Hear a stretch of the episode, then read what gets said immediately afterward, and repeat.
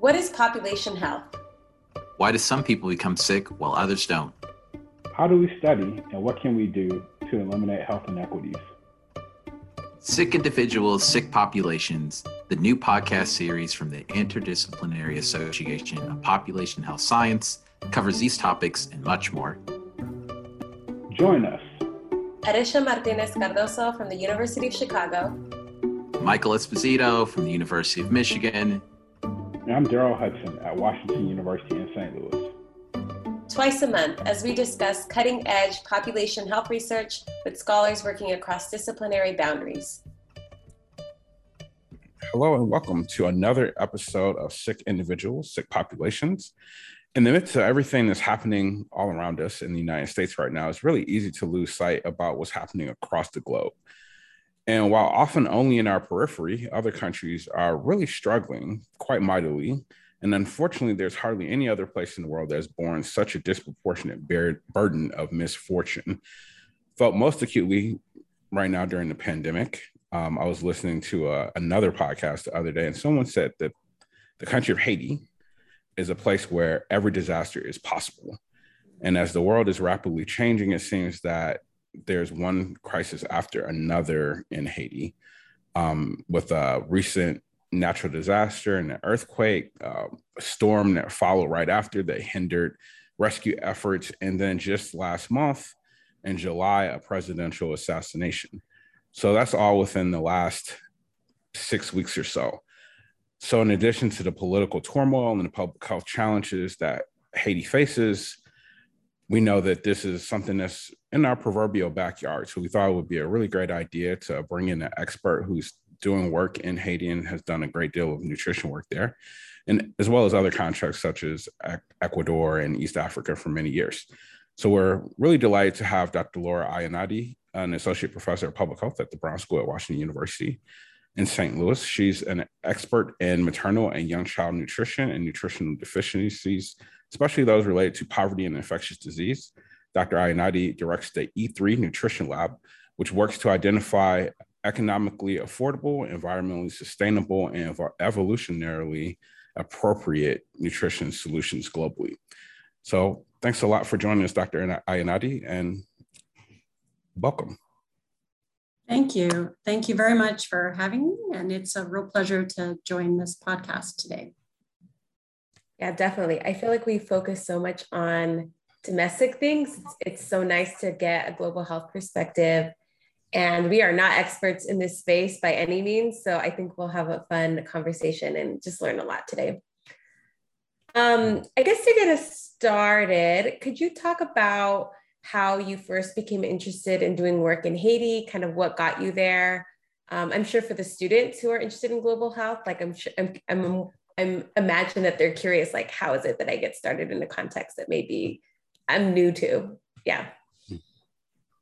Yeah, that's a, a great question to start with. Um, I actually took my first trip to Haiti in 1990. So this has been now a long time, a long time um, that I've been working there. And, and truthfully, that first trip set the course of, you know, continuing to go to Haiti for for all of those years. I haven't really stopped going back to the country. Um, I initially went because I was interested in, in sort of global work. Um, I had studied French. So knowing that they have French as their second language, um, that was a, a, motivator. And also that, you know, it wasn't too far. It was still in this hemisphere, um, as Darrell said, but, but also um, a country where there was already a very clear present need for people um, to be supporting it. So that was that was the initial motivation um, for doing the work. But then, you know, once I I went the first time and worked in an orphanage and taught sports and did you know the usual sort of NGO type work, but I increasingly became interested in in larger development questions and ultimately ended up doing work in nutrition and development um, in the country, working closely in, in partnership. Um, but the final thing I'll say about Haiti, um, although as, as Darrell said, you know, we want to we want to touch on some of the um, humanitarian and natural disasters that have barraged the country over the years. I also want to ensure that um, we talk about the, the beauty and resiliency of the country, um, which I'd often forgotten. Um, have some of the, the most extraordinary art, um, religion, mm. Tradition, and voodoo, and, um, and culture, frankly. Uh, and some of that gets lost in the mm-hmm. of, of the trauma and the um, sure. disasters that have been imposed on the country. Oh, sure. Yeah, thanks for bringing that perspective, and and that's why we wanted to hear from you and and to highlight some of the things, the nuances that are not widely known. And so, as you mentioned, there's there's a lot going on there, both contemporarily and historically, and many of our our listeners, like us, um, have not known very much about the history or the challenges that Haiti has faced, either historically or in recent years. So I was wondering if you could provide a little bit of a, a overview for just contextualizing the the crises that Haiti is facing, especially the political turmoil and um, and you know obviously you can't control natural disasters, but with the lack of um, sort of the the public health infrastructure there, um, how that's that's working, what's what's happening there. Yeah, so I think even to start that conversation, I'd like to start with um, the remarkable history um, that Haiti has um, that has unfortunately deteriorated into some of these, these um, circumstances. But the history um, is, is intimately linked to our own, and, and people don't always realize that. Mm-hmm. You know, 1791, I believe, um, the enslaved people of Haiti uh, revolted. And, and this was one of the first um, and only populations of slaves that did this, and they did it successfully. Um, and so by 1804, it was the first Black independent nation in the world. Um, and that is a proud history from my point of view. Mm. and, and part of that, though, this is the kind of interesting uh, fact, is that so Napoleon um, sent troops to try to over, you know, to overtake the slaves and to mm. bring back the country and the colony to France. To France, mm. it was actually one of the wealthiest colonies um, mm. world, and the French mm. in the world built on the sugar industry and um, mm. and other crops. But what's what's interesting is that the slaves um, he failed. So Na- Napoleon ultimately capitulated to um, the Haitians they renamed the country Haiti, which is actually an originally an indigenous name.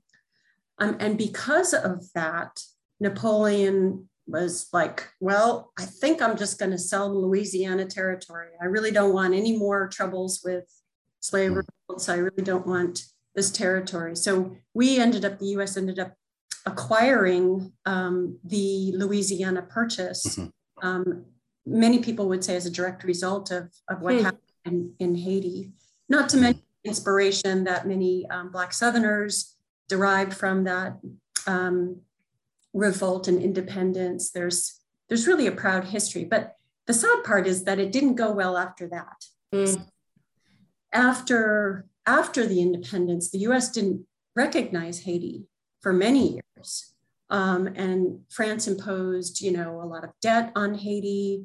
There was um, years of, of military occupation. We occupied Haiti from 1915, uh, I think, to 1934. Um, there was a lot of political strife.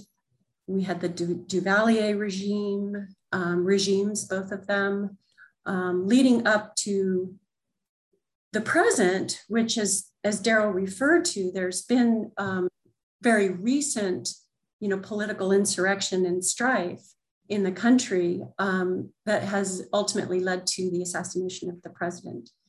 So, um, some years, a few years ago, there was what was called Peyi Lok, and this was um, people within Haiti uh, um, opposing um, some of the policies of President Moise, and this put the country in lockdown. This was even before COVID. Mm. So this continued to perpetuate the the entrenched poverty that we have in Haiti that people weren't able to go and sell in the markets. And anyway, so the problems with President Moise started um, a few years ago. Um, And then, as you said, in July, he was assassinated, and this has only caused more instability in the country. Of course, overlaid with that, then you've got, um, you know, the natural disasters and the public health crises that have also confronted the country. So 2010 was the earthquake. Um, same fault line, uh, the, the most recent um, earthquake occurred on that same fault line. I happen to have been there in the 2010 earthquake. We were in Léogâne, which was not very far from the epicenter. So had um, a sad and very tangible uh, reality around what that looks like in the country. So people are continuing to struggle. Um, and we're hearing about it. They're handling it, I would say, in a much better way than the 2010 earthquake. Um, but still, people are really suffering at the moment. Yeah you know, I I know I studied a little bit of Latin America, and um, you know, and I do work on structural racism. So when I think about Haiti, and I know like the history as like one of the first, like the you know, in, um, the the slave revolt and became its own nation. I often think about like is there something about race happening with development right like are they playing this sort of like structural colonialist legacy, right? Where like they've never quite gotten the US or French, um, you know, foot off their necks in terms of being able to be truly independent, truly sustainable, like tr- governed, right? Like without all of this foreign intervention that is now sort of like benevolent foreign intervention, but like, you know, we can unpack that a little bit, which I'm sure we will, but it's like, where would Haiti have been if like sort of it was able to develop in the same way that the US was able to develop, exactly. right? Like, you know, this exactly. case of um, all, you know, we have example of example, like in the global south, you know, countries in Central America, Latin America, who were also like experience this sort of like long arm of colonialism that affects it to today, right? And so um, just no, that's absolutely, that Yeah, that's absolutely accurate. I think Haiti is in this funny, unfortunate place where you know, because of language, because of cultural differences, they're not really part of, like you were saying, the sort of the Latin American um, community. They're also not really part of the sub-Saharan African communities. Mm. It's funny, weird place. And then there are remnants, I would say, of that sort of colonial heritage, maybe not as strong as I see in, in countries in Africa. Um, but in Haiti, you have um, something that I like to refer to as an NGO occupation, mm-hmm. where you've got, you know, as Darrell was sent some of these questions in advance and um, was asking about the aid state. And I think the NGO occupation has perpetuated some of these problems as well, because there's a dependency that has been built up around um, the occupation of these outside NGOs um, without commensurate investments in the public sector. Right. I think the, the answer lies um, where we need to really build up the infrastructure um, to get Haiti back on track rather than this sort of outside people coming in, not really knowing very well the context or the culture or the needs, frankly. Right, right. Um, yeah. So that's that's part of I think part of the problem in what you're referring to, Alicia. Yeah, I'm I'm very curious about, especially since you've got this outstanding lived experience on the ground there, and you probably know a, a, great deal about what those needs might be. So, you know, I think there's obviously, as I mentioned in, in the questions, there's this this sort of aid dependency that's occurred. Um, and you know all the things that happen with that mismanagement of funds and all that sort of stuff. Um, but kind of curious about from your perspective what are some of the the key areas that if you had all the money and resources that you can direct and marshal um, what would you say are some of the key things that you would like to see invested to, to you know to foster the resiliency and the pride that you do see there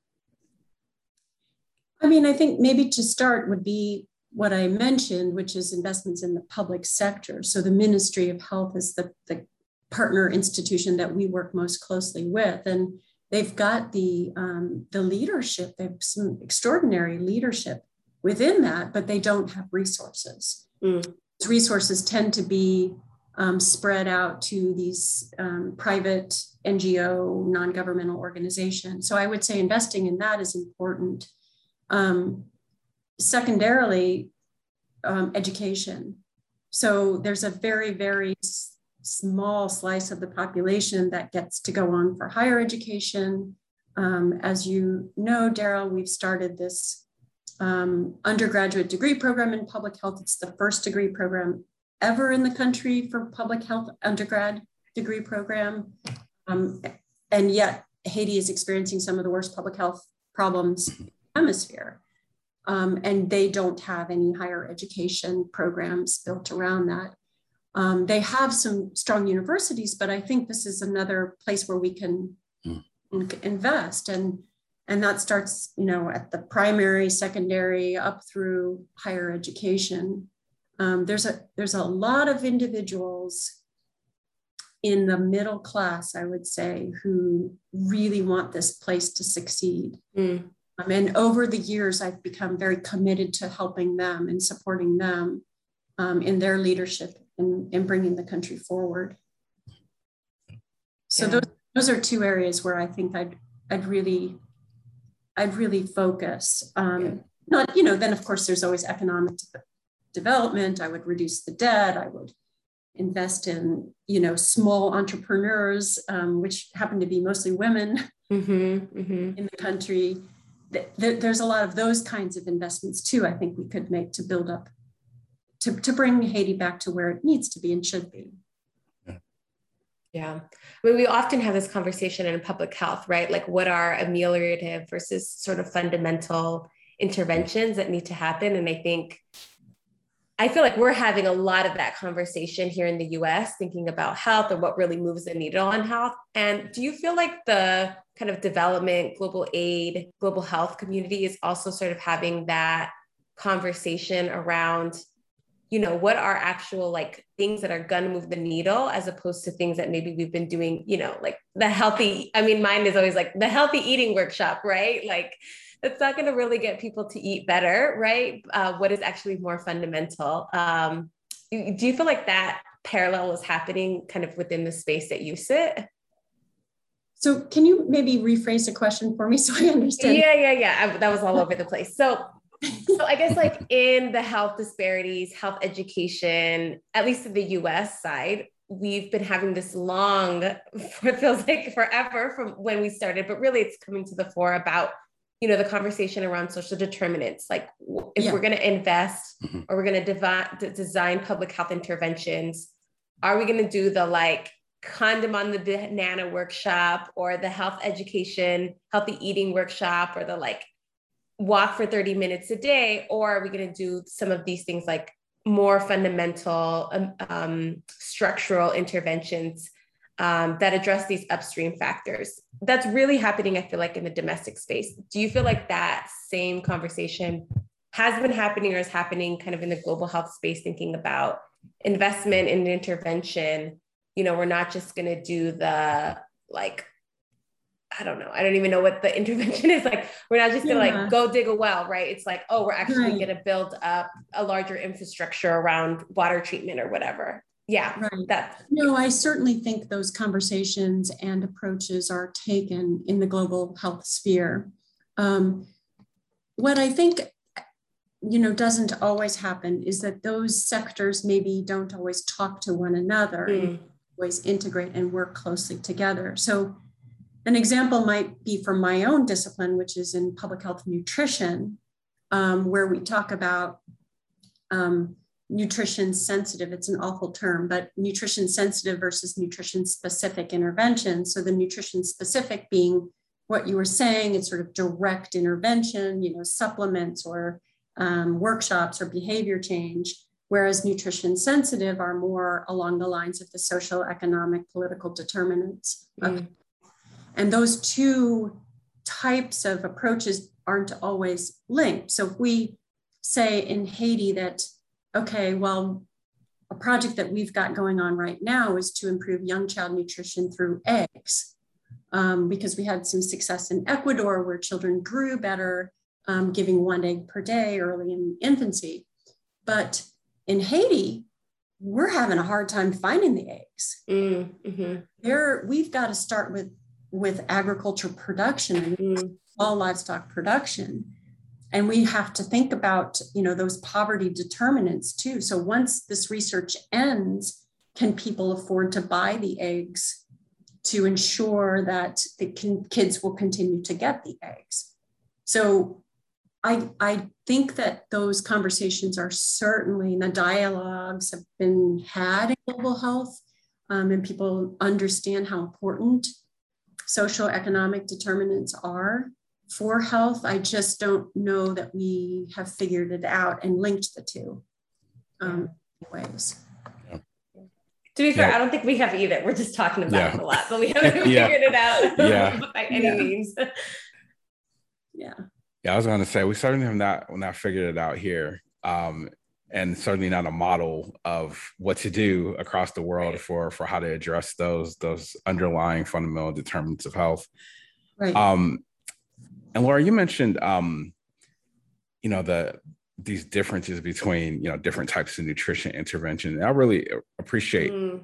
the work that you do in terms of the emphasis on sustainable solutions and interventions and um, I'm kind of curious about, you know, what are you doing? And you have this this new center, E3 Center. Um, you know, what are some of the the kind of key contributions and that you all are trying to make there um, with, with that type of work?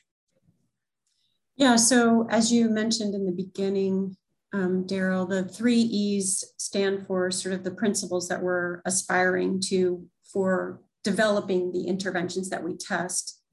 So each of the E's are um, the first E is equity, so equitable access to food. And this really has to do with poverty and how people can't access high quality foods. It's true in the US, it's true um, in, in Haiti and places that I work. So equity is the first E. The second E is environmentally sustainable. So the research that we're doing around that is to think about well, how do we encourage consumption of foods that might not be perceived to be environmentally sustainable, like animal source foods, we're working mm. on. Um, but we do it in an environmentally sustainable way. So that example comes from the Kenya research, where we're working in marine fisheries and we're encouraging consumption of food, of fish that are plentiful in the environment. Um, we're giving out a trap that has escape doors so that fish, the juvenile fish can escape and the fish can grow long, just like the children are going to grow long. Mm-hmm. Um, so, and then, and then the third E, which I noticed that you were questioning um, as well, which is the evolutionarily appropriate. And that is an attempt for those of us in nutrition to look back in time and understand that at critical junctures in our evolution, in particular around the time of Homo erectus, is the one that we focus on where um, the hominid um, species changed physiologically and anatomically. Um, we, we suddenly were taller, we were healthy, we had longer lifespans, we actually had much bigger brains. And looking back at the diet in that time period and how that diet has basically been gatherer, hunter, fisher type diet um, for you know a large fraction of our evolutionary past um, up until only recently. So that's that was a span of year for two million years. Our genome built on this two million year time period and that sort of diet. And then only in the last 10,000 years have we had agriculture and a lot of cereal and carbohydrate consumption. And then in the last 200 years only, tiny, tiny fraction, um, have we had processed foods. So it's an, it's an principle that we uphold in terms of diet diversity and animal source foods and um, fresh foods as opposed to processed foods. And that's where that comes from, is to be built on that evolutionary past. Yeah. That makes smart. a lot of sense. Yeah, yeah. that's very smart. It's almost like, um, well, I'm sure, right? Like thinking about like, let's not reproduce a problem like let's not create a problem while addressing an issue like another problem mm-hmm. right so you can think about a lot of I don't know this space, but I could imagine like a lot of like nutrition development was like, let's give canned food, right? Like I think about like indigenous communities here, right? Like canned food or like very processed food. It's going to meet the nutritional needs, but it creates a bigger problem of like, we're not investing in agricultural, you know, sustainability, you know, um, and then it's not just good for our bodies either. And so now we have this like diabetes thing, like all of that's sort of happening. So it's really right. like thoughtful um, this like segmented way that you all are thinking about this yeah I, I you know we try to have all three e's kind of infiltrate all of the projects the research that we do but some some of the research projects tend to emphasize you know one e over the other mm-hmm. but yeah it, it, it is all linked um, and they're the ultra processed foods in particular in latin america we should that's a it's a huge problem um, that's that's you know generating issues of the chronic disease outcomes. Yeah yeah. Yeah definitely yeah. Um i guess i mean darrell what should we should we think about the last question or do you want to shift to covid? I'm just trying to be mindful of time here. Yeah sure. I was just kind of curious about um so two two questions that, I, that i'm thinking about. One is a more broad question the other one is is more specific to covid. So we oftentimes talk about even if you're not a global health researcher in quotation marks you oftentimes um, the good we're in a global community. And so the best that best work we can do in one context or one space we can often get good results in different spaces. So i'm kind of curious you've worked mm. in a, a, lot of different places like ecuador kenya obviously haiti haiti. Um, i'm wondering if there's you know some key lessons that you've learned over the years in different spaces, or even here in the U.S., um, living in St. Louis, being in D.C., Baltimore area. Um, what are some of the things that you've picked up in these different contexts and applied them in different spaces? Yeah, I think that's exactly the right question is context. So it doesn't mm-hmm. matter within countries, right? You have these vast differences in culture. Um, you really have to pay very close attention to context. Um, I think that one lesson that we've learned, or not really learned, we knew this, um, that you know is critical for research. Those working in um, well anywhere really in the world, um, doing formative research pilot studies are mm-hmm. essential to figure out what's happening in your context before you design any sort of intervention. Um, so that that's just universal. I think that we have to do that wherever we go and work and do research. Um, I think the other the other lessons I've learned, I mean, that there are some things that are, you know, generalizable globally. Um, and the E3 Nutrition Lab tries to do some global policy work and thinking about guideline development and, you know, working with UN agencies right now to think about, well, what are some of those generalizable themes that we see um, in nutrition? Um, but then you know, what's the the cool thing about that context specific um, experience? Mm-hmm. I think for me, I've I've loved the global work because of the the diversity that you see around the mm-hmm. world and knowing that and realizing that no human being and no no human population is perfect right mm-hmm. none none of us so when we get together with people from different backgrounds and different cultures and societies, you get to see, well, what, what are the good things and what are the bad things? And I, those are the conversations I love. You know, you're mm-hmm. Travel and you have some dinners at night and you have these long conversations. Well, what are the, what are the neat things and what are the not so good things mm-hmm. um, in, in that context? Um, and those are some of the great takeaways that I've had I think, in that in that global world. Um, and I've been very fortunate to have that. And we in the E3 Nutrition Lab, um, our partners are partners um, and they're considered part of the research team. It's never um, it's never us going in and saying, here's our research, mm-hmm. we're conduct our research, but rather we have institutions and, and people who are part in partnership with us. So I one of the terms that I can't stand in in global health world is capacity building because mm. to me, slightly paternalistic. Mm-hmm. I call it cooperative learning because you're learning together and you're sharing different experiences um, across cultures and um, and globally, and that and that's even richer when you're doing it in in many different places and with diverse array of, of people and yeah cultures. Yeah. yeah. lots of gems there. Um, yeah. What was that term again? The the cooperative learning. Cooperative learning. I don't I don't appreciate capacity build because everybody builds each other's capacity. For sure. Yeah. That's a good, yeah. I mean, I'm sure that's like the fun and like it's, I'm sure this is like grueling work, right? But that's the fun part of it because you can go into one context and, you know, I don't want to romanticize it, but like poor people are in, like ingenious and magical and we oh figure shit gosh. out all the time. Sorry. We figure stuff out all the time.